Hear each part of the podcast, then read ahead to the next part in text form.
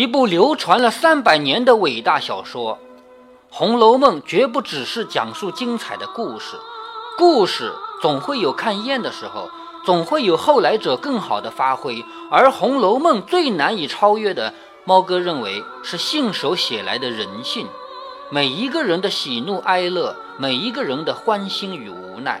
而最伟大的是，作者把这样浓重而复杂的人性，用平淡至极的口气来讲述，甚至不留任何痕迹的讲述，留给我们读者无限的空间。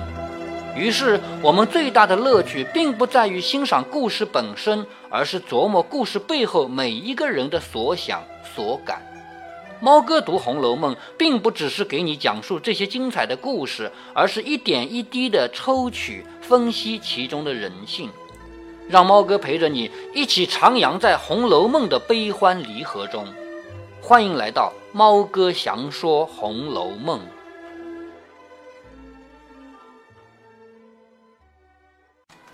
好，我们继续来看《红楼梦》啊。在刚才呢，我们把第五十四回结尾的时候呢，我跟你讲到过啊，这一回是《红楼梦》里的又一个分水岭。还记得前面我讲到过分水岭吗？呃，就是把贾宝玉，呃，不对，林黛玉和薛宝钗和好的。哎，林黛玉和薛宝钗和好的那个分水岭呢，前后的故事有什么区别呢？在此之前，作者把笔墨花在他们三个人的感情上面，花了写了很多。在此之后呢，作者把笔腾出来写别人了。这里呢，五十四回又是一个分水岭。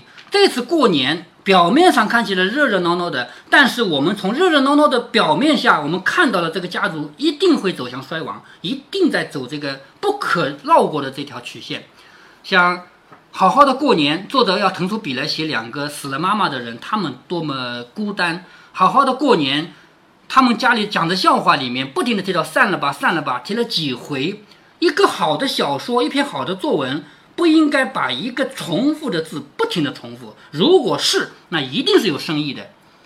好，第五十五回开始啊，我们就要看到贾府里面不停的发生一件又一件我们想不到的事情，就是乱七八糟的事情都要发生了。第五十五回讲的是什么呢？辱亲女，余妾争嫌弃，辱侮辱侮辱亲生女儿。你猜猜看，《红楼梦》里谁会侮辱自己的亲生女儿？谁？这里面究竟谁？一个。愚妾，一个笨的小妾，就为了一点点气，侮辱自己的亲生女儿，是不是？呃，赵姨娘啊，对，猜的很对啊。赵姨娘侮辱探春，知道吗？辱亲女，愚妾争嫌弃，欺幼主，刁奴续险心。奴就是奴才、奴隶，刁就是坏的。好，欺负幼主，幼主是谁啊？小孩儿。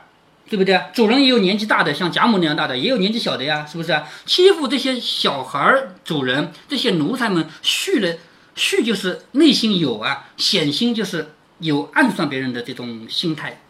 这一回开始就要讲他们家乱七八糟的事情了啊！从这儿开始往后就有很多很多，而且到下一回，从这一回到下一回都是探春的传记。且说元宵已过。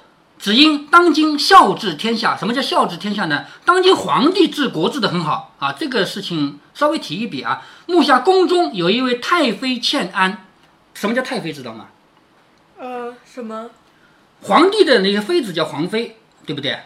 皇帝死了以后，儿子当皇帝了，这个皇妃叫太妃，她是妈妈一辈的，不一定是皇帝的亲妈妈啊，就是皇帝的妈妈一辈的妃子叫太妃，明白吗？那如果这个皇帝又死了，孙子当皇帝呢？说不定那个奶奶一辈的还活着，是不是啊？那个叫老太妃。所以在这里提到一个太妃身体不好，下面几回提到一个老太妃死了，太妃和老太妃是这样的关系啊。说宫中有一位太妃欠安，欠安就是身体不好，故各嫔妃皆为之剪扇卸妆。好，什么意思啊？太妃这个人身体不好了，那其他那些妃子呢，就要。吃的差一点，还有打扮要差一点，为什么？人家身体不好，你总不能开开心心吧？是不是？所以，因为这个原因，不但不能省亲，而且连宴乐也免了。好，这里就提到了，不但不能省亲，就是像去年元宵那样，元春还回来一趟，那肯定不可能，是不是啊？那就算元春不能回来，其实他们进宫去看元春也不太方便，因为现在因为。太妃的身体不好，大家都在减少娱乐，你们怎么还能见面？是不是？所以非但不能省亲，这个省亲不是指元春回来啊，是连他们去宫里看元春也不方便，而且呢，连吃饭游乐也少掉了。故荣国府今岁元宵也没有登记之急。好，元宵虽然过了，但是按道理元宵过了，家里要点满了灯，点几天的。好，今年没有了，就因为这个原因。从这一小段里面也感觉出来这个凄凉的感觉了嘛。慢慢慢慢的，作者在写一种荒凉感，是不是啊？好，刚将年事忙过，凤姐儿便小月了。什么叫小月？知道吗？什么？就是流产了。流产你知道吗？知道。啊，知道啊，就是怀了一个孕，按理说怀胎十个月生下来一个好好的小孩儿，但是没到时候就小产了，流产了。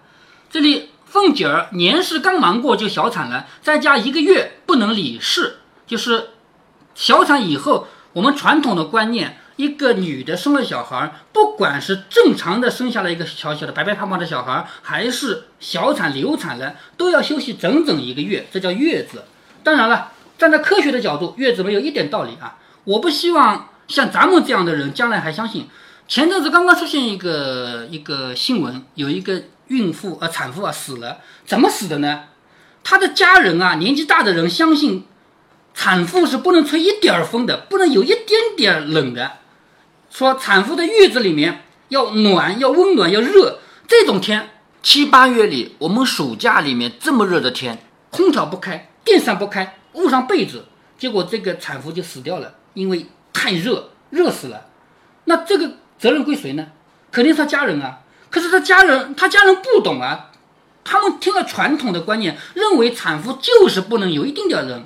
所以你想啊，现在经常有产妇生小孩以后，整整一个月不洗头不洗澡。你说一个人一个月不洗头不洗澡，不还不臭死了？是不是？为什么他要不洗头不洗澡呢？就是因为传统观念这么认为。要休息一个月，但实际上啊，实际上我们人的正常身体生小孩六七天出院以后，你除了不要干劳，就是累的体力活，比如说叫你扛个东西上楼，田里去耕田这种事你不要干啊，那个就是累的体力活不要干，正常的生活一概照旧，该起床起床，该干嘛。现在也有坐月子这回事。现在还是这样啊，还是相信啊，因为传统的东西人家就是相信。就是像你爷爷奶奶这样的人，还是相信咱们已经不信了啊！咱们家当年你出生的时候那一个月，你的妈妈也是起来散散步啊、走走啊，该洗澡也洗澡的，没那么相信啊。但是不否认，现在还有很多人相信。但是你要知道，这个问题很大。我刚刚说一个产妇没有毛病啊，好好的就死掉了，就是因为相信这个啊，是不是啊？所以我们这一代人慢慢的都要讲科学啊，就是洗澡啊、洗头啊这些事情。都没什么关系，当然你要用热水啊，不要用那个冷的。就是咱们正常人不生小孩的人嘛，你用冷水洗澡也不好，是不是啊？这是另外一个概念啊。好，我们现在看到这个一个月，为什么他小产了以后要休息一个月？这是一种传统观念啊，就是不管是生小孩还是小产，休息一个月，这一个月什么也不管，很有可能就躺一个月，连澡也不洗啊。好，天天两三个太医用药，就是给他用药，他毕竟是流产嘛。凤姐儿自持强壮，虽不出门。然筹划计算，想起什么事来，便命平儿去回王夫人，任人劝谏，她只是不听。好，王熙凤这个人内心是要强的，她虽然不出去，但是有什么事她还是管。她怎么管呢？就叫平儿去跟王夫人讲，别人劝她说你不要这么操心，你就休息休息。她不听，王夫人便觉失了臂膀，因为原来在王熙凤嫁过来之前，家里的事儿都是王夫人在管，现在王夫人交给王熙凤管了，到有两年了。结果王熙凤一生病，又得她管了，她觉得自己少了个手臂一样，是不是啊？说一个人能啊？王熙凤不是流产了吗？对呀，就是这一段时间嘛，就这一两个月，就是这一个月里面，王夫人什么事情都得她自己管了，所以觉得少了个手臂一样。一个人能有多少精神啊？凡有了大事，自己主张，将家中的琐碎之事交给谁去办理了呢？交给李纨。因为李纨和王熙凤其实身份是一样的，都是他家的媳妇儿，对不对？为什么在过去的这两年里，李纨不管家，让王熙凤管家？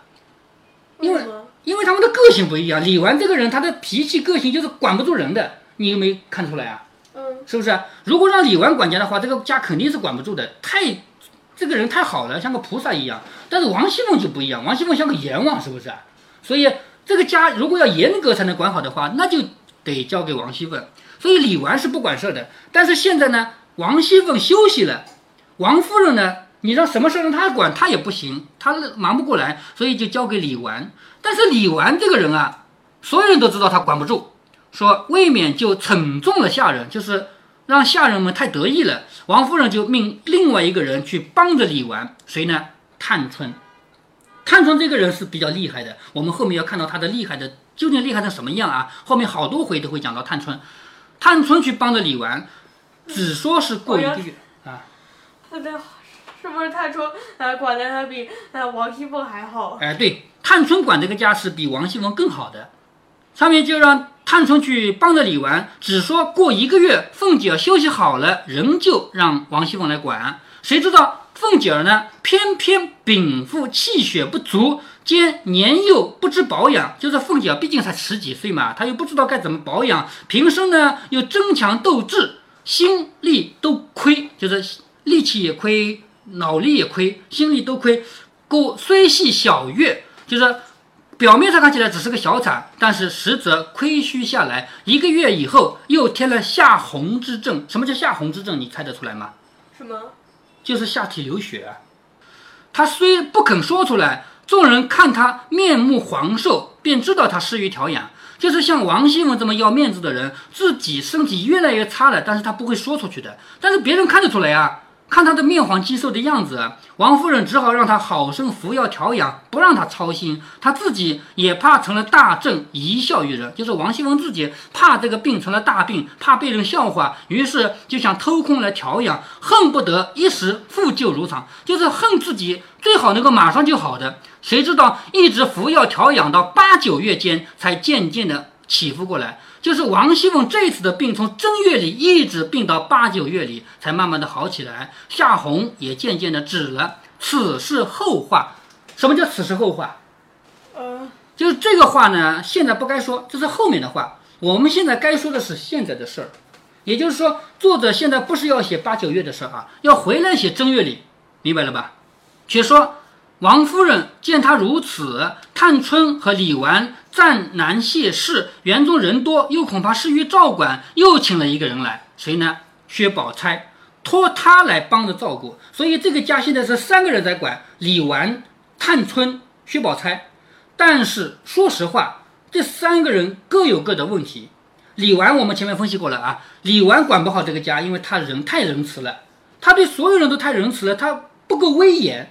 不威严嘛，那些仆人就欺负你啊，是不是？你好嘛，我就欺负你。所以李纨管不住家。探春呢？探春是很有能力、很有才华的，但是探春是一个没有嫁人的小姐。没有嫁人的小姐，有些威风是不能发的，因为我们古代一直讲女人啊要内敛，女人要怎么怎么样，就是还没嫁人的一个小姑娘是不可以随便发威风的，所以她有难处。那么宝钗呢？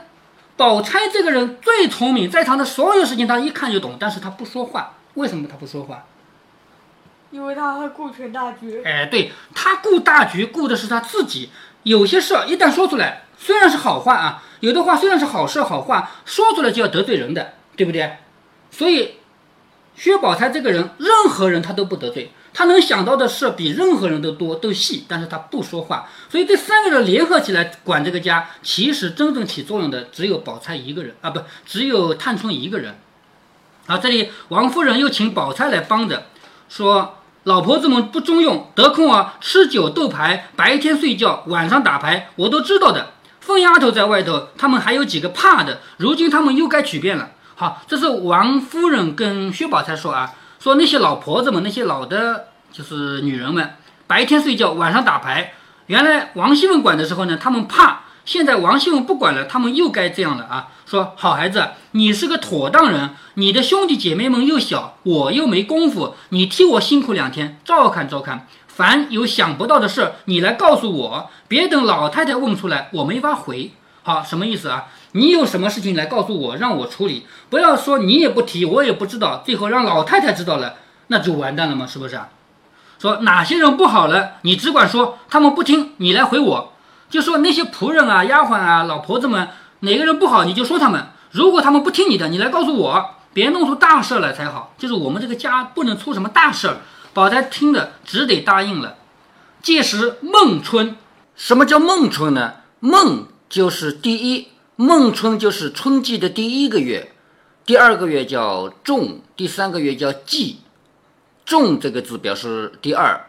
在战国末年，也就是秦始皇还没有统一天下的时候，当时他还没有实力的时候，他拜吕不韦为仲父。仲父是什么意思啊？就是第二个爸爸的意思啊。所以吕不韦当时的丞相有一个地位叫仲父嘛，是后来的秦始皇的重父。好，孟仲季孟春就是春季的第一个月，也就是正月里，现在还是正月里。届时孟春，黛玉又犯了受疾，哈，黛玉身体又不好了，又咳嗽啊什么的，又犯了受疾。湘云因食气所感，也卧病于恒芜院。好，史湘云也生病了，一天医药不断。探春同李纨相住间隔，两人近来同事，不比往年，来往回话的人亦不便，故二人议定。好，这话什么意思啊？就是探春和李纨住在哪里啊？住在这个大观园里面，是不是？你说那些老婆子们有事要回，能到大观园里面去吗？不可以，是不是？那么探春和李纨就到外面来上班，所以他们每天早上到园门口南边的三间小花厅上去办事。就是大观园门口南边有三间小花厅，那里成了他们的临时办公室。吃过了早饭与午错方回，就是到那里去一上午，每天上午到那儿去管家。这三间厅原系预备省亲之时，总之是太监们起坐之处，就是当年省亲的时候，太监们来了休息的地方。故省亲之后就用不着了，每日只有婆子们上夜。如今天已暖和，不用什么装饰，只不过是略略的铺成了，便可他们两个人起坐。好，什么意思啊？如果天还很冷很冷的话，那里面要摆这个取暖的设备，是不是？现在用不着嘛，到了孟春了嘛，所以只要稍微安排一下就可以了。所以他们两个人就可以在这里管家了。在厅上有一个匾，写的什么“辅仁裕德”四个字。辅仁裕德什么字呢？辅辅佐仁仁义，辅佐仁义的皇帝。裕德裕是讲话讲什么？讲德行，就是我辅佐仁义的皇帝，把皇帝的德行散播出去。这是他们这样的贵族人家写的匾啊。就是意思就是我们是皇帝身边的人，辅仁裕德这个匾，家下俗呼皆只叫议事厅，就管这个地方叫议事厅，因为这是他们家族开会处理事情的地方嘛。如今他们两个人每日卯正至此，好，每天卯正就是早上六点钟到这里来，午正方散，到中午十二点钟才散，在这里整整六个小时处理家庭事务，凡一应志士媳妇等来往回话，络绎不绝。好。这里呢就起了个头，接下来呢就要看他们家怎么处理这些事了啊！众人先听见李纨独办，个个心中窃喜。哈，听说是李纨管家，我们都很高兴。为什么很高兴啊？因为李纨，嗯，嗯。太温柔，哎，李纨太温柔，不凶嘛，是不是啊？以为李纨素日是个厚道、多恩无罚的，就是多赏赐、没有处罚的，自然比凤姐儿好搪塞啊。这个搪塞两个字啊，就是说好糊弄。就算添了一个探春，也都想着不过是个没出阁的青年小姐嘛，素日也平常恬淡，因此都不在意。所以他们一开始也不怕探春。想想探春这个人不就是个小丫头吗，是不是？可是你要知道，探春平常不管家的时候，她不表现出来；一旦管家，她那个表现才能就出来了。所以这帮人一开始看不起探春，以为探春像李纨一样好糊弄的，结果一糊弄就要糊弄出事儿来了。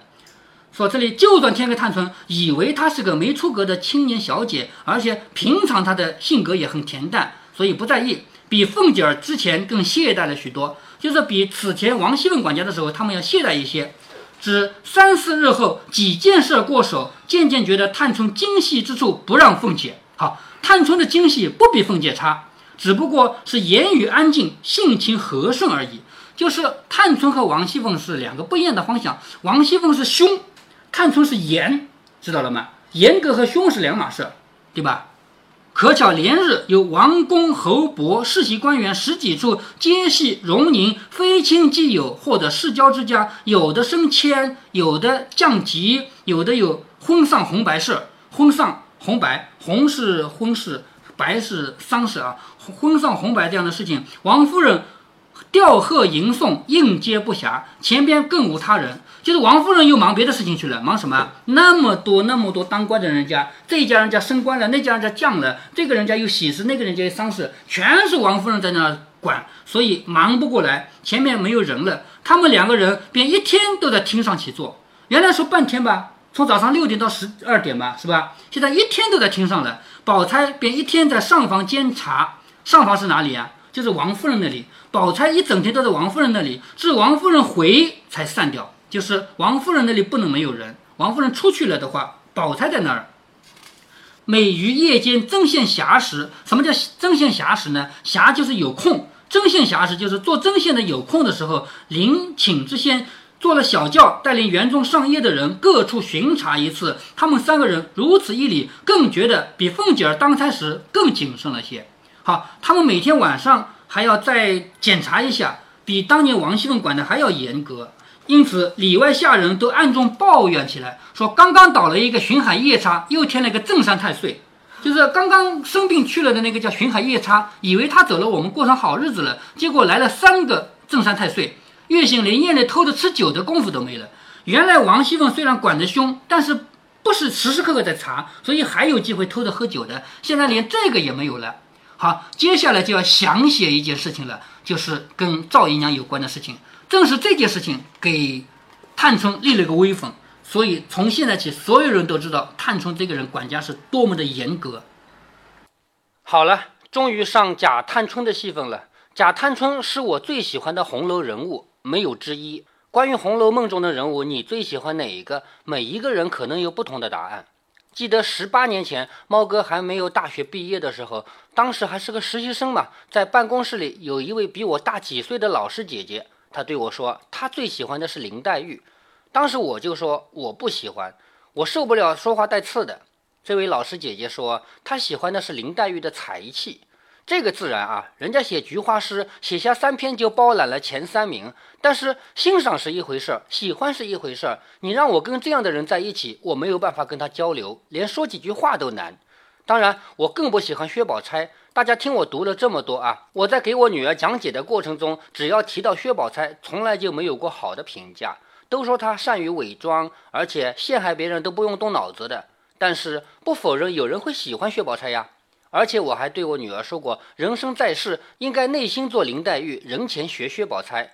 其实吧，我是没有给女儿读《鹿鼎记》啊。要是读了那个的话，我会告诉女儿说，做人要做乔峰，出来混得学韦小宝。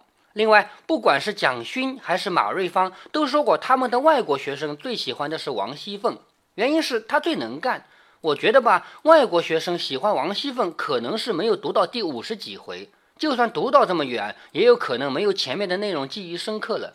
同样做事能干、有治家治国才能的，可不止王熙凤一个啊！不是还有个贾探春吗？另外，各位听友，你们最喜欢的是哪个，或者最讨厌的是哪个，也可以跟猫哥交流一下。好，如果您觉得猫哥分享的读书有益有趣的话，欢迎您点击订阅，这样您将会在第一时间收到猫哥的更新提醒。如果您有什么要对猫哥说的，不管是赞还是批评，不管是建议还是唠嗑，欢迎您在喜马拉雅底下留言。我说的是喜马拉雅平台，其他平台留言猫哥看不见。你也可以加猫哥的公众号，四个字“猫哥在线”，或者加猫哥的 QQ 或微信号，都是五位数三三七五幺。如果您加了猫哥的微信号的话，猫哥会直接把您拉到听友群里面。好，再见。